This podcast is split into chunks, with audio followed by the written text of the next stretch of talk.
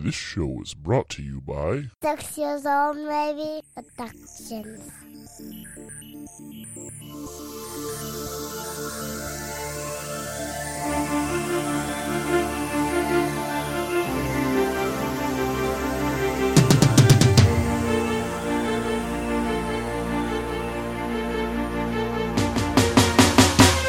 Greetings, salutations, and every other fancy welcome you can think of.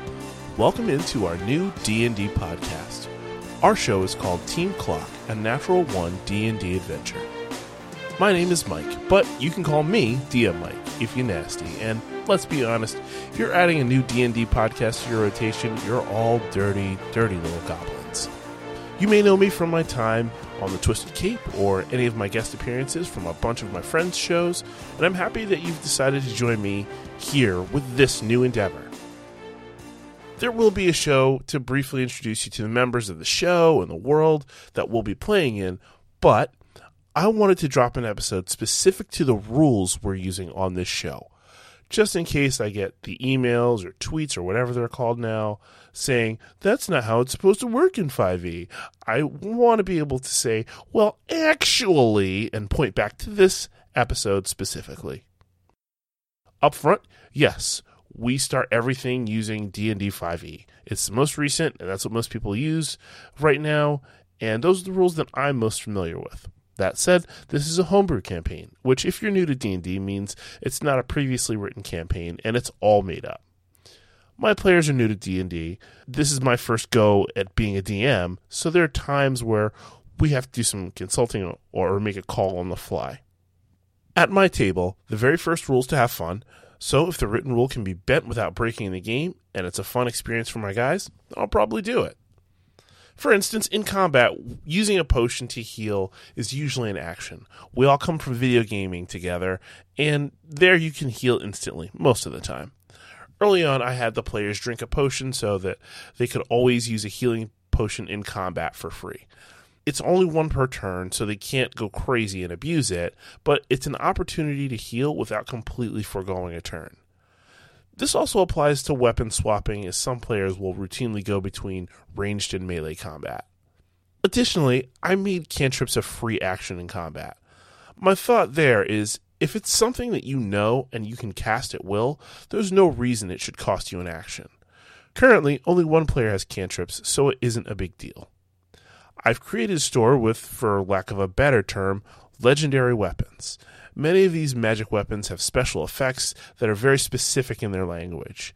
The players can only get information on one item per day each from the store, so that's a total of three items. Once that is exhausted, if they ask about it again, that counts as their ask for the day. So I obviously encourage them to take notes or ask them to do a history check to see if they remember. Just as a side note, none of these weapons can be modified with like a fire or poison, etc these things are powerful enough, and we don't really need to go altering them anymore and breaking the game. With movement, I have adjusted the rule as it relates to multiple movement types. If a character has walk and flight speed, they can use both. If they have walk and climb speed, both. I just feel like it makes things a little more interesting when we get around to combat situations.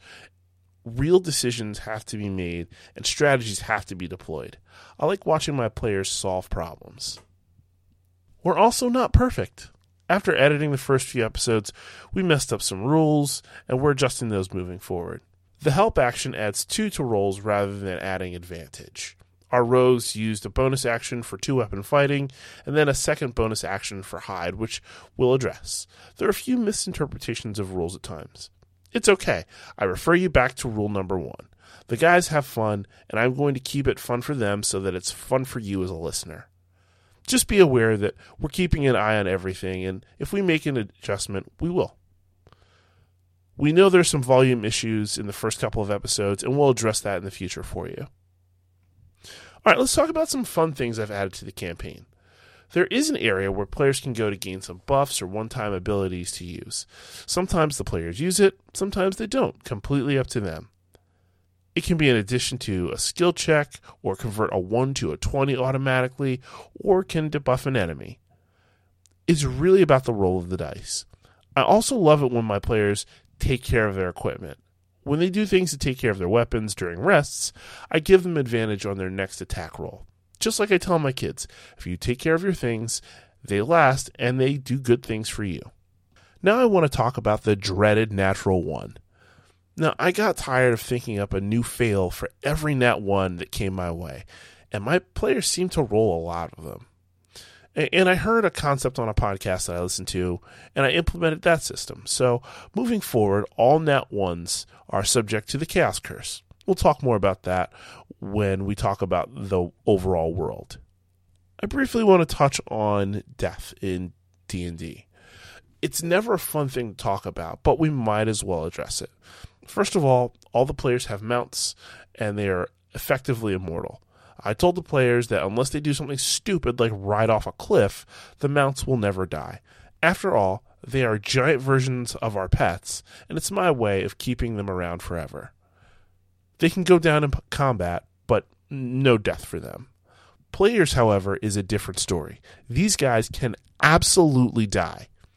In fact, we did a playtest that is actually in world so I could teach them about the game, and I brutally murdered those characters, which are not these characters. However, it's not the end for, for these guys and their characters should they die. I have systems in place that, should someone die in combat, their story will continue. How that looks will depend completely on the players and how they approach the situations presented to them. All right, we're going to now move into some show specific notes. Unfortunately, you, dear listener, are not jumping in at the very beginning of the campaign. We've been playing for a little bit, and the players are just about level 5 as of time of this recording. Because we don't want you to be lost, we're going to do a story so far episode, which should catch you up. And you'll get a recap at the beginning of each episode. We recently did have a player who sadly had to bow out of the campaign, which sucks for us, but it happens. You will hear us reference him at times. If he decides to come back, we'll do an introduction for him down the road. Uh, but overall, this story is meant for four player characters, so as a result, I'm playing a character as well. We may eventually add another player, and then I won't play anymore, but we may not. Either way, the fun we have together is the biggest thing for us. A quick note is that all of us are family folks, and this show is literally being recorded in my dining room as of right now. So there might be some noise from dogs or kids or doors or wives or etc. We will edit those things out as much as possible, but just know they're probably going to pop up from time to time. Finally, we do big, long sessions, like five or six hours at the table. So episodes will rarely get a clean start or stop, but we'll try. You may get part of a previous episode in a new episode so there's context for the last thing that happened if we can make it work, but it won't be too crazy. At the very least, like we said earlier, you'll get a quick recap from either me or our other editor, Wes, in the beginning of the episodes. We'll try to keep the episodes between 60 and 80 minutes. Some episodes will be longer or shorter based on where it falls. And that's it. Thanks for listening to this rules episode, and I hope you're excited to jump into this campaign, and we're excited to share it with you. Please follow us on the platform formerly known as Twitter at Team CLOK Pod. That's T E A M C L O K P O D, all one word. Uh, and you can send us an email to teamCLOKpod at gmail.com. If you're interested, you can help support the show at patreon.com slash teamCLOKpod. There are currently two tiers to help support us. Head on over and check it out. We'll see you on release day Thursday.